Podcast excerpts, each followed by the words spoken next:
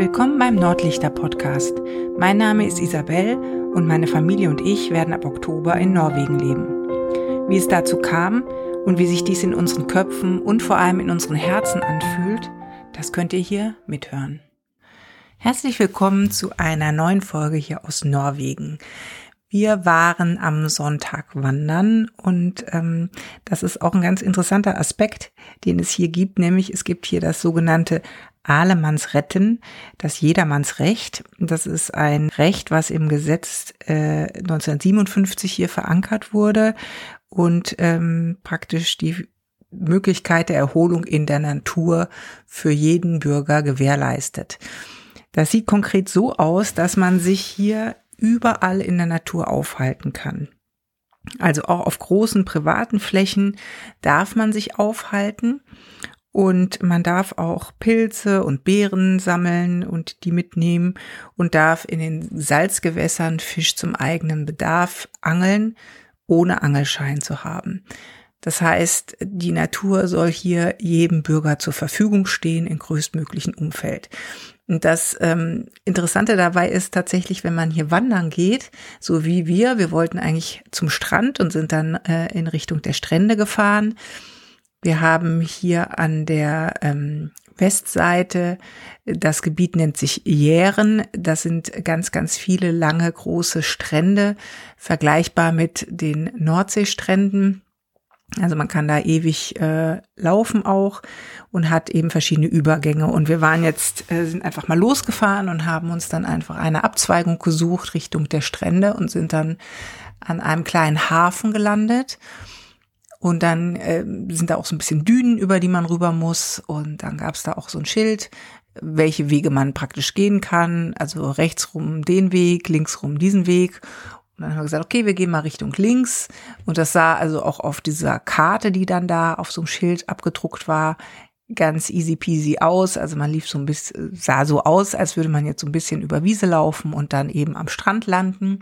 Und faktisch war es aber dann so, dass man über Steine kraxeln musste. Also es war dann wie so eine Art kleines Steinmeer. Also ich weiß nicht, wer das Felsenmeer im Odenwald vielleicht kennt etwas kleiner, aber ähm, in der Tendenz so ein bisschen. Dann gab es ähm, Zäune, wo aber dann tatsächlich so eine kleine Leiter angebracht war. Also die Zäune waren zwar mit, mit Stacheldraht um, um so ein Feld rum, aber über diesen Stacheldraht gab es also eine etwas wackelige Holzleiter, wo man von der einen Seite hochsteigen konnte, auf der anderen Seite wieder runter. Und daneben was auch ganz interessant war, so eine Art kleine Guillotine, sag ich jetzt mal, ähm, also ein Durchschlupf mit einem Holzbrett, was man hochheben konnte, um den Hund durchzulassen, wenn man jetzt mit Hund unterwegs war. Und dann sind wir darüber geklettert und es gab dann ähm, auch immer mal wieder so blaue Hinweise. Also es gab so kleine blaue Holzpfeile oder so einen kleinen Poller, wo eine blaue Markierung dran war. Also dass man im Grunde genommen noch auf diesem Wanderweg ist, was aber faktisch gar kein Wanderweg war, weil dann sind wir über die ähm, Wiese, also ich nehme an, es war eine Kuhwiese, weil es war ähm, auch so, dass die Nacht zuvor hatte es gefroren, jetzt war die Sonne sehr schön da, aber es war jetzt alles aufgeweicht und wir sind teilweise bis zu den Knöcheln dann da eingesunken in dieser Wiese, also man musste so ein bisschen von ähm, Graspuschel zu Graspuschel hüpfen in der Hoffnung, dass man da jetzt nicht einsinkt, sondern dass der Graspuschel äh, ein bisschen erhoben ist und über der äh, Matsche ist. Und dann ähm, sind wir aber reich belohnt worden, denn nachdem wir das Feld überquert haben, sind wir an eine Klippe gekommen und man hatte dann einen wunderbaren Ausblick übers Meer. Ähm, und es waren dann auch relativ viele Leute da unterwegs. Also wir haben bestimmt drei oder vier Familien mit Hund auch gesehen, äh, die dann da auch alle rumgeklettert sind. Und diese Klippen, die sind ähm, schon recht hoch gewesen. Unten haben wir sogar im Wasser Stand-Up-Paddler gesehen, ähm, wo gemerkt bei so ungefähr drei, vier Grad Außentemperatur plus. Und ähm, ja, was dann mir hier immer wieder auffällt, ist, dass es hier keine Verbotsschilder im klassischen Sinne gibt, die wir aus Deutschland oft kennen. Also hier steht nicht Achtung Klippe, nicht zu nah an den Rand treten oder Vorsicht, hier dürfen Sie nicht durchgehen, weil, weiß ich nicht. Hier stehen einfach nirgendwo Schilder, sondern höchstens eben diese Wegschilder, wo dann eben blauer Pfeil ist, so nach dem Motto, hier könnt ihr lang gehen. Und ähm, alles andere liegt in der Verantwortung des Nutzers Wanderers. Wir haben ja hier in der Nähe von Stavanger einen Fjord, den Lüssefjord. Wir sind da schon mal bei unserem, ich glaube, bei unserem ersten Ausflug hierher mit so einer Fjordtour mit dem Schiff in diesen Fjord reingefahren. Man fährt da ungefähr eine halbe, dreiviertel Stunde vom Stavanger Hafen aus in den Fjord rein. Dort gibt es dann einen recht bekannten Berg, den Breikestolen. Den ähm, kann man auch hochwandern, wenn man jetzt nicht mit dem Boot logischerweise im Fjord unterwegs ist, weil man kann ihn vom Fjord sehr schön sehen, von unten. Man kann aber auch dahin fahren und ähm, da hochwandern. Also der Breikestolen ähm, ist ungefähr 604 Meter über dem Fjord und die Wanderroute da hoch beträgt ungefähr acht Kilometer und die Zeit zum Wandern wird mit vier Stunden angegeben, weil auch hier ist es so, dass das jetzt kein ausgebauter Wanderweg ist, sondern auch so ein paar ganz schmale Wege sind, so ein bisschen Kletterpartie. Und wenn man dann oben auf dem Breikestolen ankommt, gibt es ja eine Art Plattform auf dem Berg. Also der Berg ist wie viereckig ganz oben. Und es ist schon ganz beeindruckend zu sehen und vom Fjord aus ist das auch ziemlich hoch. Und da oben ist es eben auch so, dass es da keinen richtigen Zaun gibt oder es gibt da von der ähm, Breikestolen äh, Community Hinweisschilder, weil beispielsweise auch gesagt wird, wenn man unten anfängt zu wandern und es ist sonnig, heißt es nicht, dass es dann da oben dasselbe Wetter ist und es kann dann auch klitschig sein. Und ähm, aber es geht auch hier immer wieder darum, dass die Menschen selbstverantwortlich sind. Also das heißt zum einen selbstverantwortlich für ihre Sicherheit, also keine hohen Risiken eingehen. Und sie sind aber auch dafür verantwortlich, die Natur zu schützen. Also die Natur steht ihnen komplett zur Verfügung, aber es geht eben auch darum, dass man keinen Müll rumliegen lässt oder nichts zerstört. Und das ist auch tatsächlich so, dass ich hier noch auf keinem einzigen Wanderweg, wo wir bisher unterwegs waren, irgendwo Müll gesehen habe. Also es ist tatsächlich nicht so, dass irgendeiner Kippen hinwirft oder Papierchen irgendwo rumliegen. Nichts. Also die Leute scheinen sich hier tatsächlich ihrer Verantwortung auch bewusst zu sein. Und äh, das ist ähm, interessant, weil man ja aus Deutschland gewöhnt ist, dass überall Schilder stehen und Hinweise stehen oder Verbote ausgesprochen sind. Und das ist schon schön, dass diese Eigenverantwortung hier in diesem Land recht hoch gehalten wird. Und eben aber auch die Eigenverantwortung für das Miteinander, also dass man eben auch anderen die Natur so zugesteht, wie man sie selber erleben kann und äh, da nichts kaputt macht und so weiter. Diese Wanderung war dann also bis zu unserer kleinen Aussichtsplattform übers Meer. Das war wirklich sehr schön und zurück mussten wir dann wieder diesen Weg über die Kuhweide, über die Leitern und ähm, ja, es war dann so, dass alle unsere Wanderschuhe komplett voll mit Matsch waren, teilweise mit reingelaufen, die Hosen, alles sah aus wie Hulle aber es war ein anderes Wandererlebnis, als wir erwartet hatten. Und es war trotzdem sehr lustig und äh, wird sicher eine Wanderung sein, an die wir uns lange erinnern werden. Dann hatten wir in dieser Woche unser erstes Elterngespräch in der Schule, was ich also auch ganz spannend finde, weil hm, ich kenne die Elterngespräche bei uns vom Gymnasium in Deutschland so, dass man die Möglichkeit hatte, am Elternsprechtag teilzunehmen, wo es irgendwie ein Zeitfenster von, ich meine, maximal zehn Minuten gab. Und ähm, ja, und dann musste man da auch nicht hingehen, sondern im Grunde genommen ging es nur darum, man kommt, wenn irgendwie was brennt. Und aus der Erfahrung auch mit unserer älteren Tochter war das jetzt auch nie irgendwie ergiebig oder hat dann tatsächlich langfristig was gebracht. Hier gab es also jetzt eine Einladung zum Elterngespräch, was auch offensichtlich öfter stattfindet als einmal im Jahr. Und es geht darum, dass man sich spiegelt, also sowohl der Schüler als auch der Lehrer und die Eltern, ähm, wie im Moment so der Stand der Dinge ist. Bei Liv war es jetzt natürlich so, dadurch, dass sie noch mit der Sprache am Lernen ist und jetzt auch am Unterricht noch nicht hundertprozentig teilnimmt wegen der Sprachbarriere und teilweise auch wegen dem Grundlagen Norwegisch, ging es jetzt hier viel weniger darum, ähm, wie sie in den Fächern steht, was man jetzt nach den paar Wochen sowieso, glaube ich, noch nicht wirklich sagen könnte, sondern vielmehr, wie sie sich hier fühlt und wie, wie sie zurechtkommt, auch mit der Sprachbarriere. Und äh, was ich auch richtig gut fand, die Kinder hatten in der Schule praktisch wie so eine Art kleine Präsentation vorbereitet für diesen Elternsprechtag. Also die haben, ich glaube, fünf oder sechs Fragen an die Hand bekommen, die sie dann ausarbeiten sollten und dann auch eben an dem Elterngespräch, äh, also Eltern und Lehrerin vorstellen sollten. Und äh, das waren dann so Fragen wie, ja, wie fühlst du dich? Ähm, kommst du überall gut mit? Ähm, wie ist die Atmosphäre im Klassenraum? Wie ist die Atmosphäre mit deinen Mitschülern? Also auch viele Soft Skills, die da ähm, angesprochen wurden und nicht nur ähm, die Noten oder der Lernfortschritt. Und das war ein sehr angenehmes und äh, positives Elterngespräch und ich war tatsächlich so ein bisschen fast beschämt, dass meine Tochter gemeint hat, äh, dass es ihr sehr gut hier in der Schule gefällt, weil es eben eine ruhige Lernatmosphäre ist und die Lehrerin äh, genau weiß, was sie macht und nicht so viel aus ihrem Privaten erzählt. Und das, ähm, ich wusste natürlich, dass sie in ihrer alten Schule so ein bisschen damit gestruggelt hat, dass die Klasse sehr laut war und die Lehrer das irgendwie offensichtlich nie in den Griff gekriegt haben. Und dass sie eine Mathelehrerin hatte, die den Kindern die ganze Zeit von ihrem Dating-Life erzählt hat. Aber das jetzt hier nochmal so zu hören, hat mich fast so ein bisschen beschämt. Ähm, auch die Tatsache, dass es hier kein Vertretungsunterricht gibt oder kein Ausfall, äh, beziehungsweise dass manche Fächer mit zwei Lehrern einfach besetzt sind, so dass wenn es da irgendwie Überschneidungen gibt oder Ausfälle gibt, immer der andere Lehrer direkt weiter mit dem Stoff macht.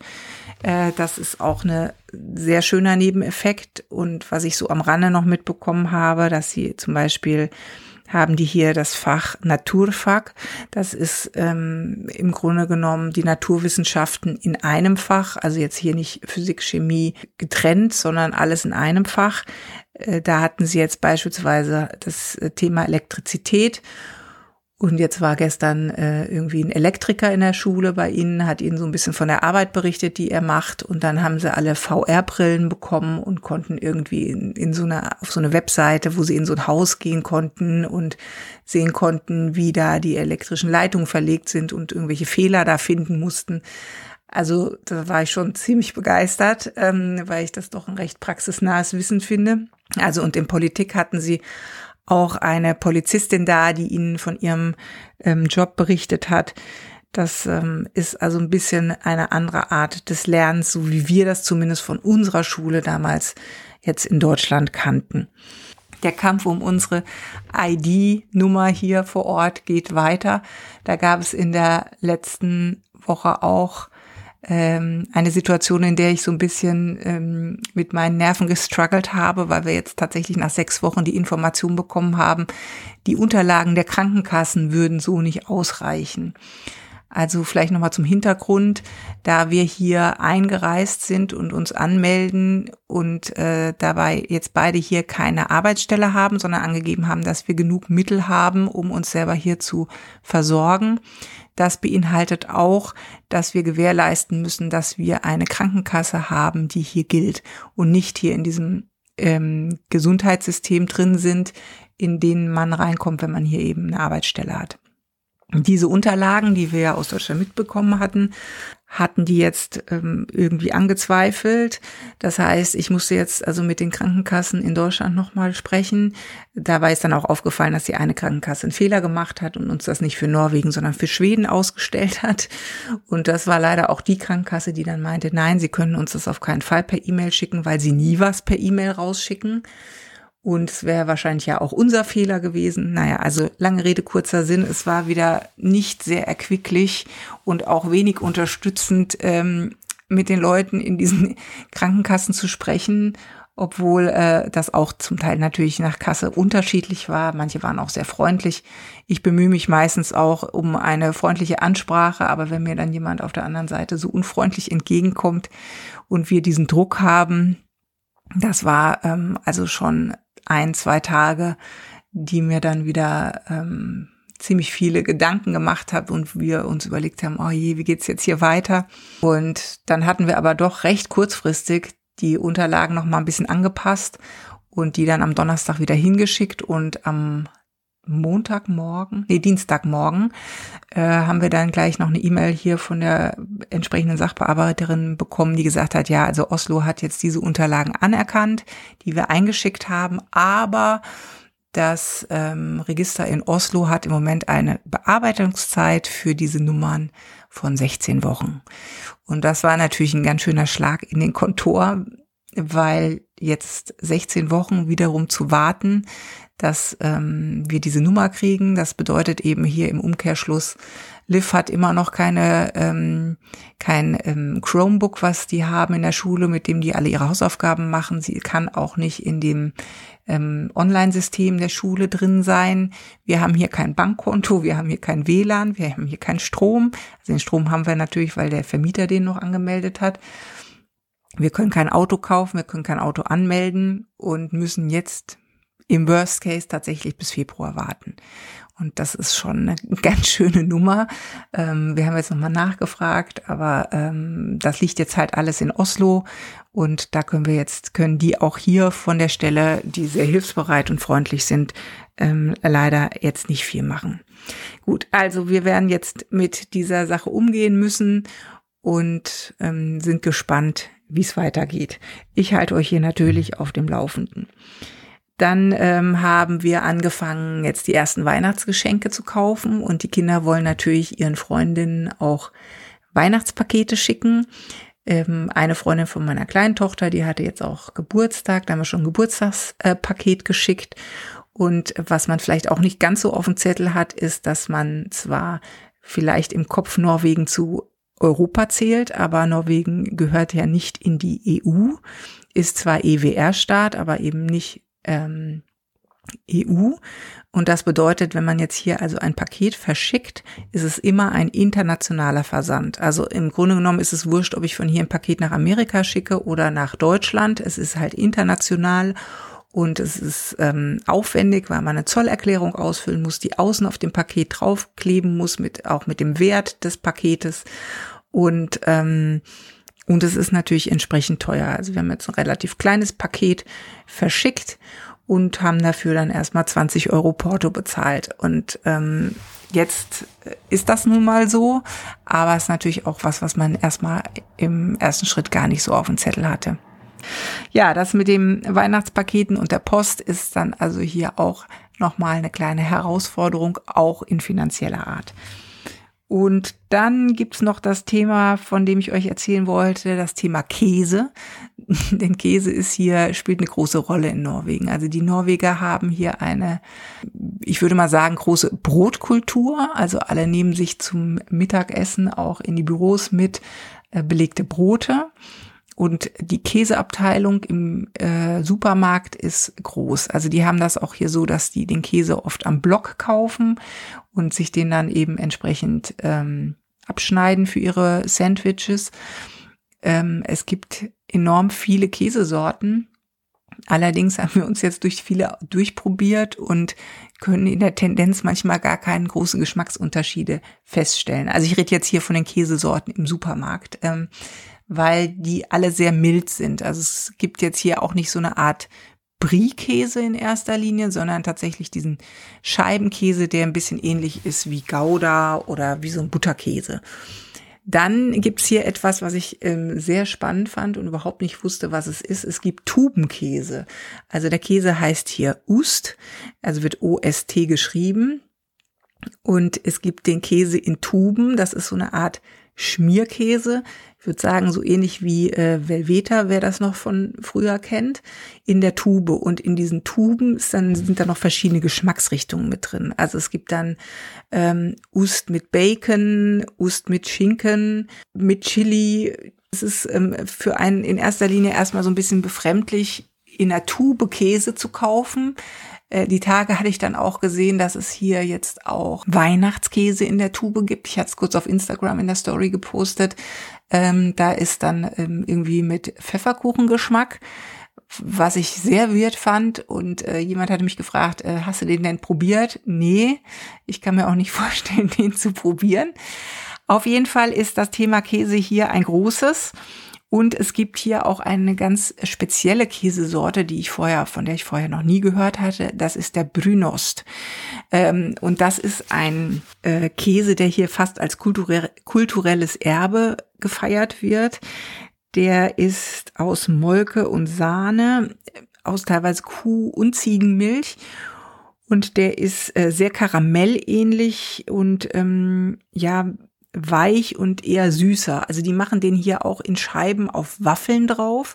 Ich muss feststellen, dass ich den noch nicht probiert habe, weil ich irgendwie auch da so ein bisschen Hemmungen habe, weil ich so süßen Käse kann ich mir jetzt nicht so viel darunter vorstellen. Ich habe mal gehört, wenn man es jetzt nicht unter Käse abgespeichert hat, sondern eher so eine Art karamelligen Belag, ist es noch mal anders.